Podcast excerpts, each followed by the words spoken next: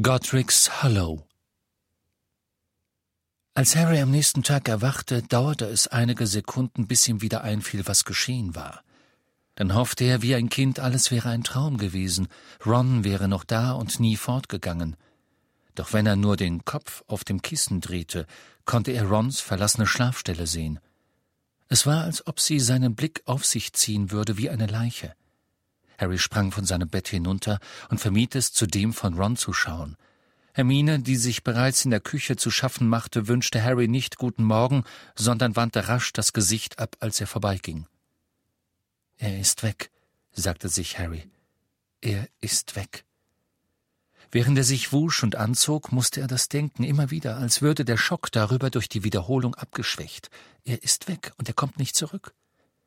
Und das war die schlichte Wahrheit, wie Harry wusste, denn ihre Schutzzauber würden es Ron unmöglich machen, sie wiederzufinden, sobald sie ihren jetzigen Aufenthaltsort verlassen hatten.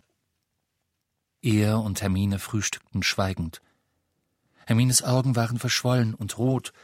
Sie sah aus, als ob sie nicht geschlafen hätte. Während sie ihre Sachen packten, trödelte Hermine. Harry wusste, warum sie ihre Zeit am Flussufer in die Länge ziehen wollte. Mehrmals sah er sie erwartungsvoll aufblicken, und er war sicher, dass sie sich eingeredet hatte, im prasselnden Regen Schritte gehört zu haben, doch keine rothaarige Gestalt tauchte zwischen den Bäumen auf. Harry folgte jedes Mal ihrem Blick, denn unwillkürlich hoffte er selbst ein wenig, und wenn er sich umwandte und nichts als vom Regen gepeitschte Bäume sah, packte ihn erneut ein Anflug von Wut. Er hörte Ron dann sagen, wir dachten, du wüsstest, was du tust, und fing mit einem festen Knoten im Bauch wieder an zu packen. Der trübe Fluss neben ihnen schwoll rasch an und würde bald ihr Ufer überschwemmen. Sie waren eine gute Stunde länger an ihrem Lagerplatz geblieben, als sie sonst für gewöhnlich taten. Hermine packte die Perlentasche dreimal völlig neu und fand dann offenbar keine Gründe mehr, ihre Abreise noch länger zu verzögern. Sie und Harry nahmen sich bei der Hand, disapparierten und tauchten auf einem windzerzaust mit Heidekraut bewachsenen Hang wieder auf. Sobald sie angekommen waren, ließ Hermine Harrys Hand los und ging von ihm weg zu einem großen Felsen, wo sie sich das Gesicht auf den Knien hinsetzte und sich heftig schüttelte. Er beobachtete sie, und meinte hingehen und sie trösten zu müssen, doch aus irgendeinem Grund blieb er wie angewurzelt stehen. Alles in ihm fühlte sich kalt und verkrampft an. Er sah wieder Rons verächtlichen Gesichtsausdruck. Harry schritt in einem großen Kreis durch das Heidekraut um die aufgelöste Hermine herum und richtete die Zauber ein, die sie sonst immer zu ihrem Schutz ausführte. In den nächsten Tagen sprachen sie kein einziges Wort über Ron. Harry war fest entschlossen, seinen Namen nie wieder zu erwähnen, und Hermine schien zu wissen, dass es keinen Zweck hatte, ihm das Thema aufzudrängen, obwohl er sie manchmal nachts, wenn sie dachte, er würde schlafen, weinen hörte. Unterdessen nahm Harry immer wieder die Karte des Rumtreibers heraus und betrachtete sie im Licht des Zauberstabs. Er wartete darauf, dass der Punkt mit Rons Namen wieder in den Gängen von Hogwarts auftauchen würde, zum Beweis dafür, dass er geschützt durch seinen Status als Reinblüter in das behagliche Schloss zurückgekehrt war.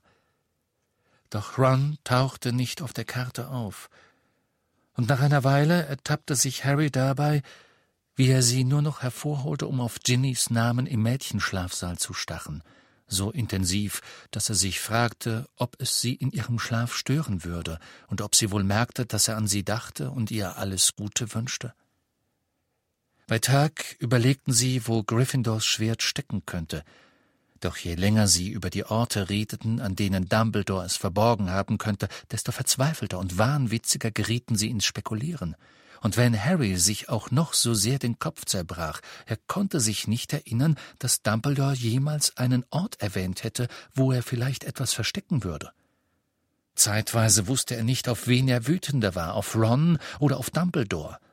Wir dachten, du wüsstest, was du tust. Wir dachten, Dumbledore hätte dir gesagt, was du tun sollst. Wir dachten, du hättest einen echten Plan. Er konnte es vor sich selbst nicht verbergen, Ron hatte recht gehabt. Dumbledore hatte ihm so gut wie nichts hinterlassen. Sie hatten einen Horcrux entdeckt, aber sie hatten nicht die Mittel, ihn zu zerstören. Die anderen waren genauso unerreichbar wie sie es schon immer gewesen waren. Hoffnungslosigkeit drohte ihn zu überwältigen. Ihm wurde jetzt schwindlig, wenn er daran dachte, wie vermessen es von ihm gewesen war, das Angebot seiner Freunde anzunehmen, ihn auf dieser meandernden, sinnlosen Reise zu begleiten. Er wusste nichts, er hatte keine Ideen und er wartete ständig gequält auf erste Anzeichen dafür, dass ihm auch Hermine bald sagen würde, dass sie genug hätte, dass sie gehen würde. Viele Abende verbrachten sie fast wortlos und Hermine gewöhnte es sich an, das Porträt von Phineas Nigellus hervorzuholen und es auf einen Stuhl zu stellen, als ob er einen Teil des klaffenden Loches füllen könnte, das durch Rons Weggang entstanden war. Obwohl Phineas Nigellus zuvor erklärt hatte, er würde sie nie wieder besuchen kommen, schien er sich die Gelegenheit nicht entgehen lassen zu wollen, mehr über Harrys Pläne herauszufinden, und willigte alle paar Tage ein, mit verbundenen Augen zu erscheinen. Harry war sogar froh, ihn zu sehen, denn dann hatten sie Gesellschaft, wenn auch hämische und stichelnde. Begeistert nahmen sie jede Nachricht über Hogwarts auf, obwohl Phineas Nigellus nicht der beste Informant war. Er vergötterte Snape, den ersten Direktor aus Slytherin, seit er selbst die Schule geleitet hatte, und sie mussten sich hüten, Snape zu kritisieren oder unverschämte Fragen über ihn zu stellen, denn dann verschwand Phineas Nigellus sofort aus seinem Gemälde. Allerdings ließ er den einen oder anderen Brocken fallen. Snape schien einem fortwährenden Kleinkrieg ausgesetzt zu sein, den ein harter Kern der Schüler führte. Ginny war es verboten worden, nach Hogsmeade zu gehen. Snape hatte Umbridges alte Anordnung wieder in Kraft gesetzt, wonach Zusammenkünfte von drei oder mehr Schülern untersagt waren, wie auch jede inoffizielle Schülerorganisation. Aus all dem schloss Harry, dass Ginny und mit ihr wohl auch Neville und Luna sich alle Mühe gegeben hatten, Dumbledores Armee am Leben zu erhalten. Angesichts dieser spärlichen Neuigkeiten verspürte Harry so heftig das Bedürfnis, Ginny zu sehen, dass es sich anfühlte wie Magenkrämpfe. Doch dann musste er auch wieder an Ron denken und an Dumbledore und an Hogwarts selbst, das er fast so sehr vermisste wie seine Ex-Freundin. Als Phineas Nigellus von Snapes energischem Durchgreifen erzählte, stellte sich Harry in einem kurzen, wahnhaften Moment tatsächlich vor, er würde einfach zur Schule zurückgehen und mithelfen, Snapes Regime zu untergraben. Mit Essen versorgt zu werden und in einem weichen Bett zu schlafen und andere Leute zu haben, die sich um alles kümmerten, erschien ihm in einem solchen Moment wie die herrlichste Sache der Welt. Doch dann fiel ihm ein, dass er der unerwünschte Nummer eins war, dass ein Kopfgeld von zehntausend Galeonen auf ihn ausgesetzt war und dass es inzwischen genauso gefährlich war, in Hogwarts aufzutauchen wie im Zaubereiministerium. Phineas Nigellus machte das sogar noch unabsichtlich deutlich, indem er Fangfragen über Harrys und Hermines Aufenthaltsort einfließen ließ. Hermine schob ihn dann jedes Mal in die Perlentasche zurück, und immer wenn sie ihn so unsanft verabschiedet hatten, weigerte er sich ein paar Tage lang wieder aufzutauchen. Es wurde kälter und kälter. Sie wagten es nicht, sich zu lange in einer Gegend aufzuhalten, und blieben daher auch nicht im Süden Englands, wo sie höchstens einen strengen Bodenfrost zu befürchten hatten, sondern vagabundierten weiter kreuz und quer durch das Land, harrten auf einem Berghang aus, wo Schneeregen auf ihr Zelt trommelte, trotzten einer weitläufigen flachen Marsch, wo ihr Zelt mit eisigem Wasser überflutet wurde, und lagerten auf einer kleinen Insel inmitten eines schottischen Hochlandsees, wo das Zelt über Nacht halb von Schnee begraben wurde. Sie hatten schon gelegentlich Weihnachtsbäume in Wohnzimmerfenstern funkeln sehen, als sich Harry eines Abends dazu entschloss, noch einmal die offenbar letzte unerkundete Möglichkeit vorzuschlagen, die ihnen blieb. Sie hatten gerade ein ungewöhnlich gutes Mahl beendet. Hermine war unter dem Tarnumhang in einem Supermarkt gewesen, wobei sie beim Hinausgehen das Geld gewissenhaft in eine offene Kasse gelegt hatte, und Harry dachte, dass sie mit dem Bauch voller Spaghetti Bolognese und Dosenbirnen zugänglicher sein würde als üblich, Zudem hatte er in weiser Voraussicht vorgeschlagen, dass sie sich ein paar Stunden lang vom Horcruxtragen erholten, der jetzt neben ihm über dem Fußende des Bettes hing. Hermine? Hm? Sie hatte es sich mit den Märchen von Beadle dem Barden in einem der ausgebeulten Sessel gemütlich gemacht. Es war ihm ein Rätsel, wie viel sie noch aus diesem Buch herausholen wollte, das schließlich nicht sehr umfangreich war, doch offensichtlich war sie nach wie vor dabei, etwas darin zu entziffern, denn Zaubermanns Silbentabelle lag aufgeschlagen auf der Armlehne ihres Sessels. Harry räusperte sich. Er fühlte sich genauso wie damals vor einigen Jahren, als er Professor McGonagall gefragt hatte, ob er nach Hogsmeade gehen dürfe, obwohl er die Dursleys nicht hatte überreden können, die Einverständniserklärung für ihn zu unterschreiben.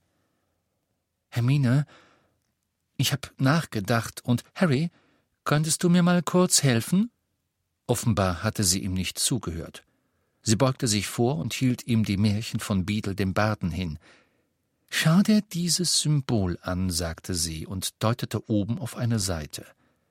Über dem, was Harry als den Titel der Geschichte ansah, da er keine Runen lesen konnte, war er nicht sicher, war etwas wie ein dreieckiges Auge abgebildet, durch dessen Pupille sich eine senkrechte Linie zog. Ich hab nie alte Runen gehabt, Hermine. Das weiß ich, aber es ist keine Rune und es ist auch nicht in der Silbentabelle. Hm. Ich habe die ganze Zeit gedacht, es ist ein Bild von einem Auge, aber ich glaub nicht, dass es das ist. Es wurde mit Tinte reingezeichnet. Schau mal, jemand hat es hier drauf gemalt. Es gehört eigentlich gar nicht zum Buch. Denk nach. Hast du das schon mal gesehen? Nein. Nein. Moment mal. Harry schaute genauer hin. Ist das nicht das gleiche Symbol, das auch Lunas Dad um den Hals hängen hatte? Nun, das habe ich auch gedacht. Dann ist es Grindelwalds Zeichen. Sie starrte ihn mit offenem Mund an. Was? Krumm hat es mir gesagt. Er erzählte ihr, was er bei der Hochzeit von Viktor Krumm erfahren hatte. Hermine sah erstaunt aus. Grindelwalds Zeichen? Sie blickte von Harry zu dem seltsamen Symbol und wieder zurück. Ich habe nie gehört, dass Grindelwald ein Zeichen hatte. In all dem, was ich über ihn gelesen habe, ist es nirgends erwähnt. Also, wie gesagt, Krumm meinte, dass dieses Symbol in Durmstrang in eine Wand gemeißelt war und dass Grindelwald das getan hat. Sie ließ sich stirnrunzelnd in den alten Sessel zurückplumpsen. Das ist sehr merkwürdig. Wenn es ein schwarzmagisches Symbol ist, was hat es dann in einem Buch mit Kindergeschichten zu suchen? Ja, seltsam. Und Scrimger hätte es eigentlich erkennen müssen. Er war Minister. Er hätte doch Erfahrung mit schwarzmagischen Dingen haben müssen. Ich weiß, vielleicht hielt er es für ein Auge, genau wie ich. Bei allen anderen Geschichten sind richtige kleine Bilder über dem Titel. Sie sagte nichts, sondern brütete weiter über dem eigenartigen Zeichen. Harry versuchte es noch einmal. Hermine? Hm? Ich hab nachgedacht. Ich. Äh, also, ich will nach Godric's Hollow. Sie sah zu ihm auf, aber ihre Augen blickten ins Leere, und er war sicher, dass sie noch immer über das geheimnisvolle Zeichen in dem Buch nachdachte. Ja, sagte sie, ja, das habe ich auch überlegt, ich glaube wirklich, dass wir das tun müssen. Hast du mir richtig zugehört? Natürlich, du willst nach Godric's Hollow. Ich bin einverstanden, ich glaube, wir sollten dorthin. Ich meine, mir fällt auch kein anderer Ort mehr ein, wo es sein könnte. Es wird gefährlich sein, aber je mehr ich darüber nachdenke, desto wahrscheinlicher kommt es mir vor, dass es dort ist. Ähm, das was dort ist, fragte Harry. Darauf sah sie ebenso verwirrt drein, wie er sich fühlte. Na, das Schwert, Harry. Dumbledore muss gewusst haben, dass du dorthin zurück willst. Und immerhin ist Godric's Hollow der Geburtsort von Godric Gryffindor. Wirklich? Gryffindor stammte aus Godric's Hollow? Harry, hast du jede Geschichte der Zauberei aufgeschlagen? Ja, mm, sagte er und lächelte, wie ihm vorkam, zum ersten Mal seit Monaten. Seine Gesichtsmuskeln fühlten sich merkwürdig verspannt an. Ich hab vielleicht mal reingeguckt, weißt du, als ich es gekauft hab, nur das eine Mal. Nun, da das Dorf nach ihm benannt ist, hätte ich gedacht, dass du vielleicht den Zusammenhang durchschaust, sagte Hermine. Sie klang viel eher nach ihrem alten Selbst, als das in letzter Zeit der Fall gewesen war. Harry wartete schon fast darauf, dass sie gleich verkünden würde, sie müsste mal eben in die Bibliothek. In Geschichte der Zauberei steht ein Abschnitt über das Dorf. Wart mal. Sie öffnete die mit Perlen verzierte Tasche, wühlte eine Weile darin herum und zog schließlich ein Exemplar ihres alten Schulbuchs Geschichte der Zauberei von Bathilde Bagshot hervor, das sie durchblätterte, bis sie die Seite fand, die sie suchte. Ah ja. Nach der Unterzeichnung des internationalen Geheimhaltungsabkommens im Jahre 1689 gingen die Zauberer für immer in den Untergrund. Es war vielleicht nur natürlich, dass sie ihre eigenen kleinen Gemeinden innerhalb von Gemeinden bildeten. Viele kleine Dörfer und Weiler zogen gleich mehrere magische Familien an, die sich zum wechselseitigen Beistand und Schutz zusammenschlossen. Die Dörfer Tinworth in Cornwall, Upper Flackley in Yorkshire und Ottery, St. Catchpole an der Südküste Englands waren bevorzugte Heimatorte für ganze Ansammlungen von Zaubererfamilien, die Seite an Seite mit duldsamen und manchmal dem Verwechslungszauber unterworfenen Muckeln lebten. Der berühmteste dieser halbmagischen Wohnorte ist wohl Godric's Hollow, das Dorf in Südwestengland, wo der große Zauberer Godric Gryffindor geboren wurde und wo Bowman Wright, der Zauberschmied, den ersten goldenen Schnatz anfertigte. Der Friedhof ist voll von Namen alter magischer Familien, und dies erklärt zweifellos die Spukgeschichten, die sich seit vielen Jahrhunderten um die kleine Kirche ranken. Du und deine Eltern kommen nicht vor, sagte Hermine, indem sie das Buch zuklappte weil Professor Bagshot alles, was nach dem 19. Jahrhundert passiert ist, nicht mehr behandelt. Aber verstehst du? Godric's Hollow. Godric Gryffindor. Gryffindors Schwert. Glaubst du nicht, Dumbledore hätte von dir erwartet, dass du die Verbindung siehst? Oh ja. Harry wollte nicht zugeben, dass er gar nicht an das Schwert gedacht hatte, als er vorschlug, sie sollten nach Godric's Hollow gehen. Für ihn lag die Anziehungskraft dieses Dorfes in den Gräbern seiner Eltern, dem Haus, in dem er knapp dem Tod entronnen war, und Bathilda Bagshot selbst. Erinnerst du dich noch daran, was Muriel gesagt hat? Wer? Du weißt, Harry zögerte, er wollte Rons Namen nicht aussprechen. Äh, Ginnys Großtante, bei der Hochzeit, die, die behauptet hat, dass du magere Fesseln hättest. Oh, sagte Hermine. Es war ein heikler Moment. Harry wusste, dass sie gespürt hatte, wie Rons Name in der Luft lag. Er sagte schnell, sie meinte, Bathilda Bagshot würde immer noch in Godric's Hollow leben. Bathilda Bagshot, murmelte Hermine und fuhr mit ihrem Zeigefinger über Bathildas Namen, der auf den Umschlag von Geschichte der Zauberei geprägt war. Also, ich vermute. Sie holte so dramatisch Luft, dass Harrys Magen rotierte. Er zog seinen Zauberstab und drehte sich zum Eingang um, halb darauf gefasst, eine Hand zu sehen, die sich durch die Zeltklappe zwängte, aber da war nichts. Was ist los? sagte er zornig und erleichtert zugleich. Was sollte das denn? Ich dachte, du hättest einen Todesser gesehen, der gerade den Reißverschluss vom Zelt aufmacht, mindestens. Harry! Und wenn Bathilda das Schwert hätte? Was, wenn Dumbledore es ihr anvertraut hätte? Harry dachte darüber nach. Bathilda war inzwischen vermutlich eine steinalte Dame, und Muriel zufolge war sie plemplem. War es wahrscheinlich, dass Dumbledore das Schwert von Gryffindor bei ihr versteckt hatte? Wenn ja, dann hatte Dumbledore nach Harrys Empfinden eine Menge dem Zufall überlassen. Dumbledore hatte nie verraten, dass er das Schwert durch eine Fälschung ersetzt hatte, noch hatte er eine Freundschaft mit Bathilda auch nur erwähnt. Dies war jedoch nicht der Moment, Hermines Theorie in Zweifel zu ziehen, wo sie doch so überraschend bereit war, sich Harrys sehnlichsten Wunsch anzuschließen. Ja, ja, das könnte er getan haben. Also gehen wir nach Godric's Hollow. Ja, aber wir müssen alles sorgfältig durchdenken, Harry. Hermine setzte sich auf, und Harry spürte, dass der Umstand, dass sie wieder einen Plan hatten, ihre Laune genauso verbessert hatte wie seine. Wir müssen erst mal üben, zusammen unter dem Tarnumhang zu disapparieren, und vielleicht wären Desillusionierungszauber auch sinnvoll, außer du meinst, wir sollten gleich Nägel mit Köpfen machen und Vielsafttrank verwenden. Dann müssten wir uns Haare von jemandem besorgen. Ich glaube wirklich, das sollten wir tun, Harry. Je stärker unsere Masken sind, desto besser. Harry ließ sie reden, nickte und pflichtete ihr bei, wann immer sie eine Pause machte, doch seine Gedanken waren von dem Gespräch abgeschweift.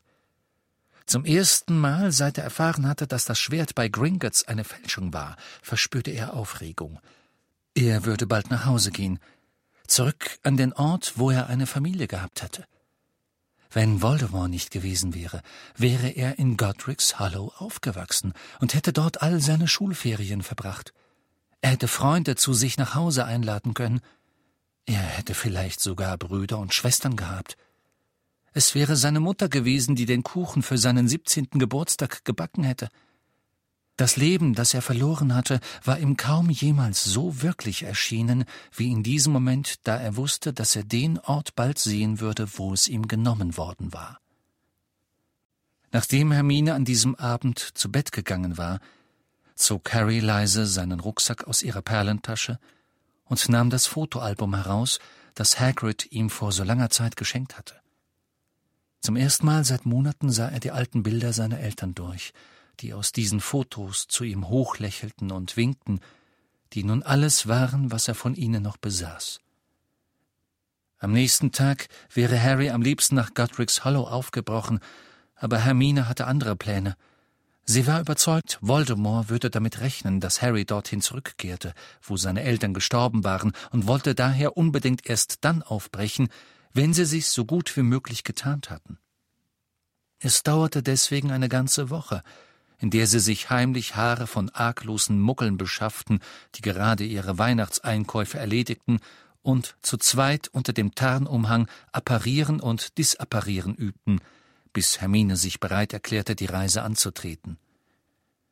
Sie mussten im Schutz der Dunkelheit in das Dorf apparieren, also war es später Nachmittag, als sie endlich den Vielsafttrank schluckten und Harry sich in einen Muckel mittleren Alters mit schütterem Haar verwandelte, Hermine in seine kleine und ziemlich mausgraue Gattin.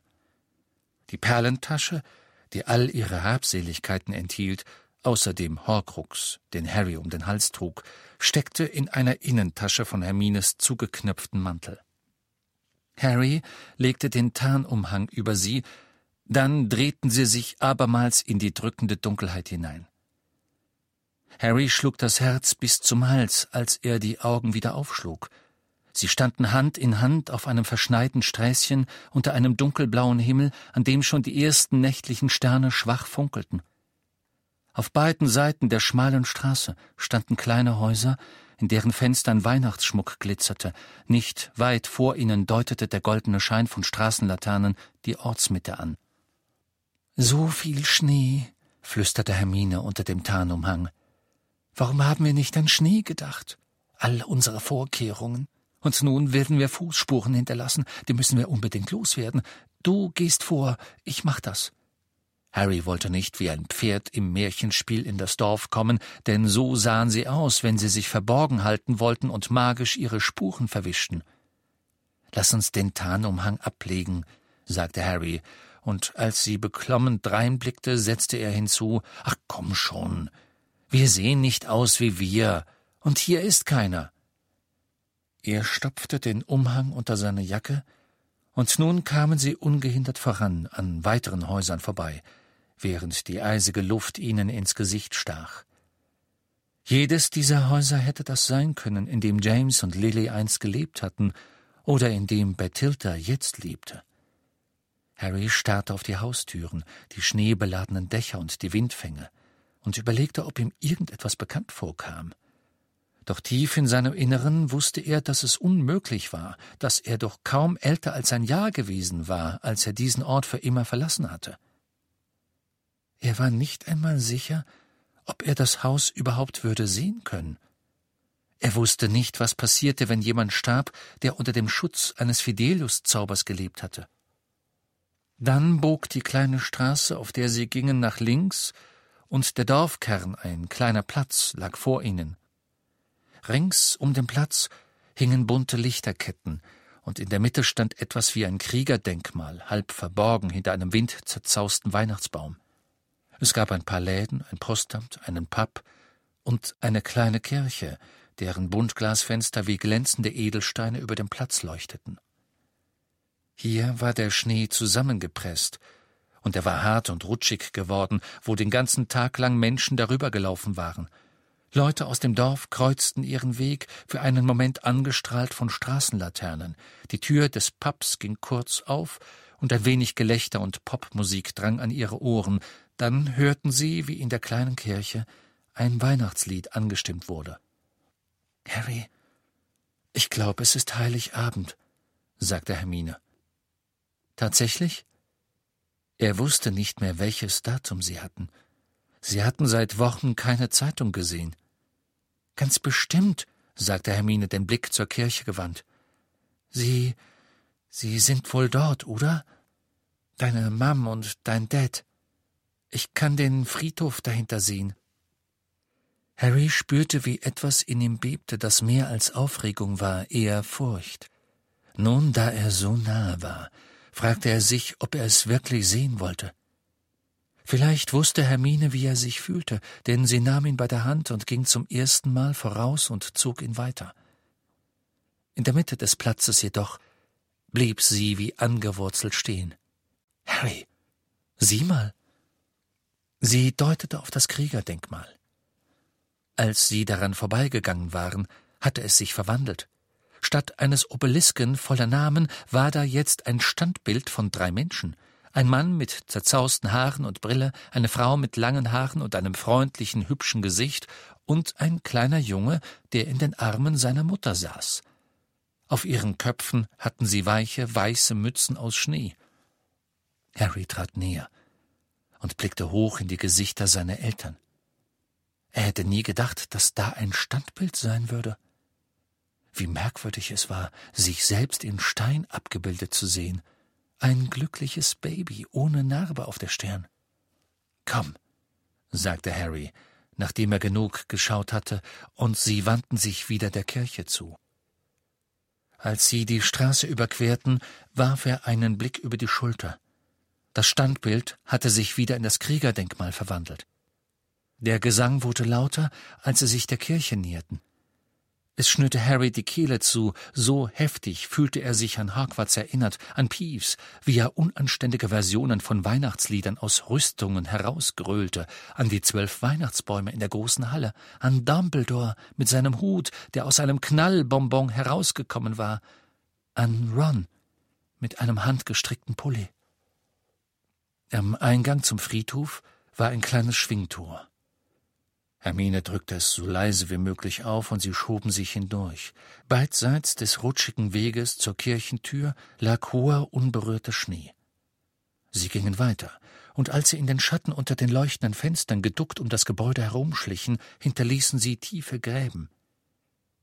Hinter der Kirche ragte Reihe um Reihe schneebedeckter Grabsteine aus einer blassblauen Decke, die mit roten, goldenen und grünen Sprenkeln übersät war, wo auch immer Reflexe der Buntglasfenster auf den Schnee trafen.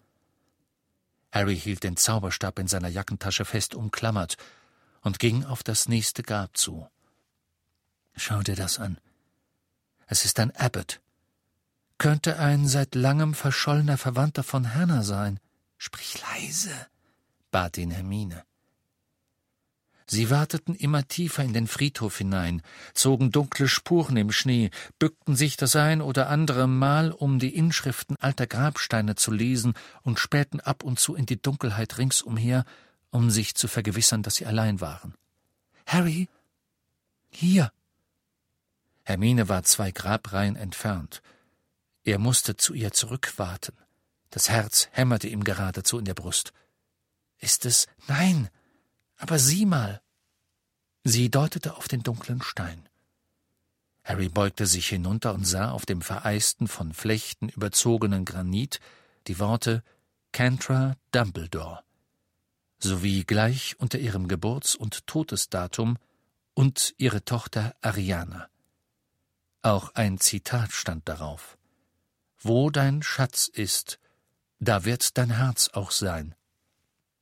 Also hatten Rita Kimcorn und Muriel mit einigen ihrer Behauptungen recht gehabt.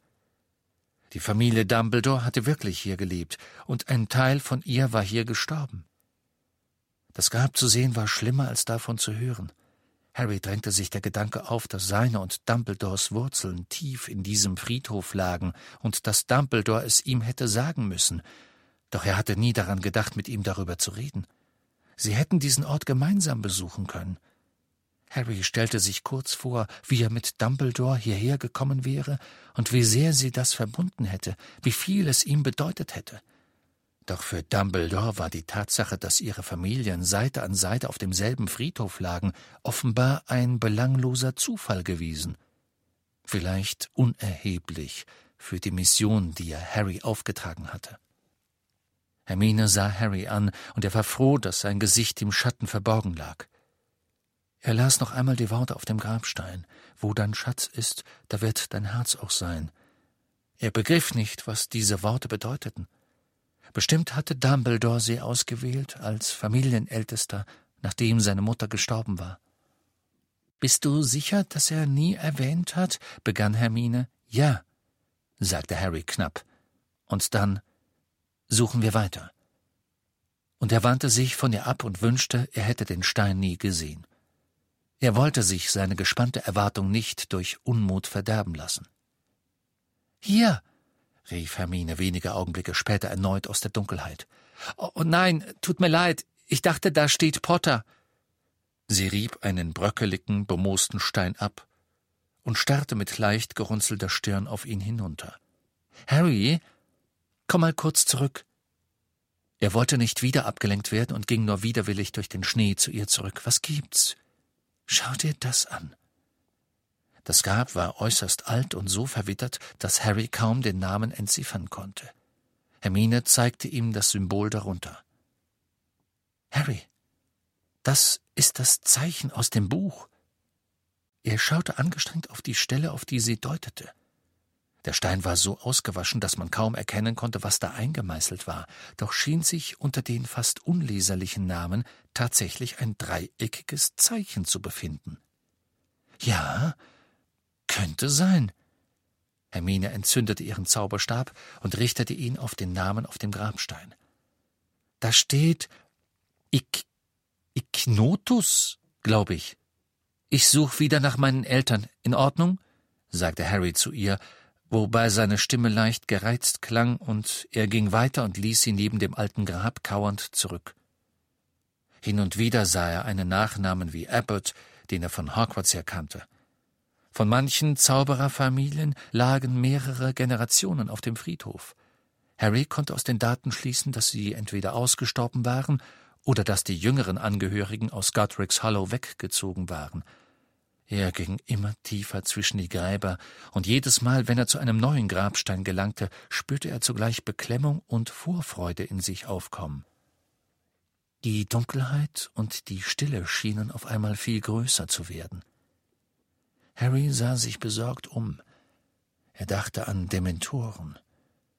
Doch dann bemerkte er, dass keine Weihnachtslieder mehr zu hören waren und sich das Stimmengewirr und die Schritte der Kirchgänger, die zum Dorfplatz zurückgingen, in der Ferne verloren. Im Innern der Kirche hatte jemand gerade das Licht ausgemacht. Dann drang Hermines Stimme zum dritten Mal aus der Schwärze, scharf und klar, aus wenigen Metern Entfernung. Harry, Sie sind hier. Hier ist es. Und er erkannte an ihrem Ton, dass es diesmal seine Mutter und sein Vater waren. Er ging zu ihr hin mit dem Gefühl, als würde ihm etwas Schweres auf der Brust lasten, mit demselben Gefühl wie damals kurz nachdem Dumbledore gestorben war, einer Trauer, die buchstäblich auf sein Herz und seine Lunge drückte. Der Grabstein stand nur zwei Reihen hinter dem von Cantor und Ariana. Er war aus weißem Marmor, genau wie Dumbledores Grabmal, und so war er leicht zu lesen, denn er schien in der Dunkelheit zu leuchten. Harry musste sich nicht hinknien und nicht einmal ganz nahe herantreten, um die Worte zu erkennen, die darin eingemeißelt waren. James Potter, geboren am 27. März 1960, gestorben am 31. Oktober 1981. Lily Potter, geboren am 30. Januar 1960, gestorben am 31. Oktober 1981. Der letzte Feind, der zerstört werden wird, ist der Tod. Harry las die Inschrift langsam, als ob er nur eine einzige Gelegenheit hätte, ihren Sinn zu begreifen, und er las die letzten Worte laut. Der letzte Feind, der zerstört werden wird, ist der Tod. Ein schrecklicher Gedanke kam ihm, in einem Anflug von Panik. Ist das nicht eine Vorstellung von den Todessern? Was hat das hier zu suchen? Es bedeutet nicht, dass der Tod so besiegt wird, wie die Todesser es meinen, Harry. Es bedeutet, na, du weißt schon, über den Tod hinaus leben. Leben nach dem Tod. Aber sie leben nicht, dachte Harry. Sie sind nicht mehr. Die leeren Worte konnten die Tatsache nicht verhüllen, dass die vermoderten Überreste seiner Eltern unter Schnee und Stein lagen, gleichgültig, unwissend. Und Tränen kamen ihm, ehe er sie zurückhalten konnte, kochend, heiß und im nächsten Moment schon eisig auf seinem Gesicht, und wozu sollte er sie abwischen oder sie verbergen? Er ließ sie heruntertropfen, mit fest zusammengepressten Lippen, und sah hinab auf den dichten Schnee, der den Ort vor seinen Augen verbarg, wo die letzten Überreste von Lily und James lagen, die jetzt gewiss nur noch Knochen waren oder Staub, unwissend, und gleichgültig ihrem lebenden Sohn gegenüber, der nun so nahe bei ihnen war und dessen Herz noch schlug, der lebendig war, weil sie sich geopfert hatten und der in diesem Moment fast den Wunsch verspürte, unter dem Schnee bei ihnen zu schlafen. Hermine hatte wieder seine Hand genommen und hielt sie fest. Er konnte sie nicht ansehen erwiderte aber ihren Händedruck und atmete die Nachtluft jetzt in tiefen, heftigen Zügen ein, versuchte sich zu beruhigen, versuchte seine Beherrschung zurückzugewinnen. Er hätte etwas für sie mitbringen sollen, und er hatte nicht daran gedacht, und alle Pflanzen auf dem Friedhof waren kahl und gefroren. Aber Hermine hob ihren Zauberstab, zog einen Kreis durch die Luft, und vor ihnen erblühte ein Kranz aus Christrosen. Harry fing ihn auf, und legte ihn auf das Grab seiner Eltern. Sobald er sich wieder erhoben hatte, wollte er gehen. Er glaubte nicht, es einen Moment länger hier aushalten zu können. Er legte seinen Arm um Hermines Schultern und sie schlang ihren um seine Hüfte, und so wandten sie sich schweigend ab und gingen durch den Schnee davon an Dumbledores Mutter und Schwester vorbei, in Richtung der dunklen Kirche und des Schwingtors zurück, das noch nicht zu sehen war.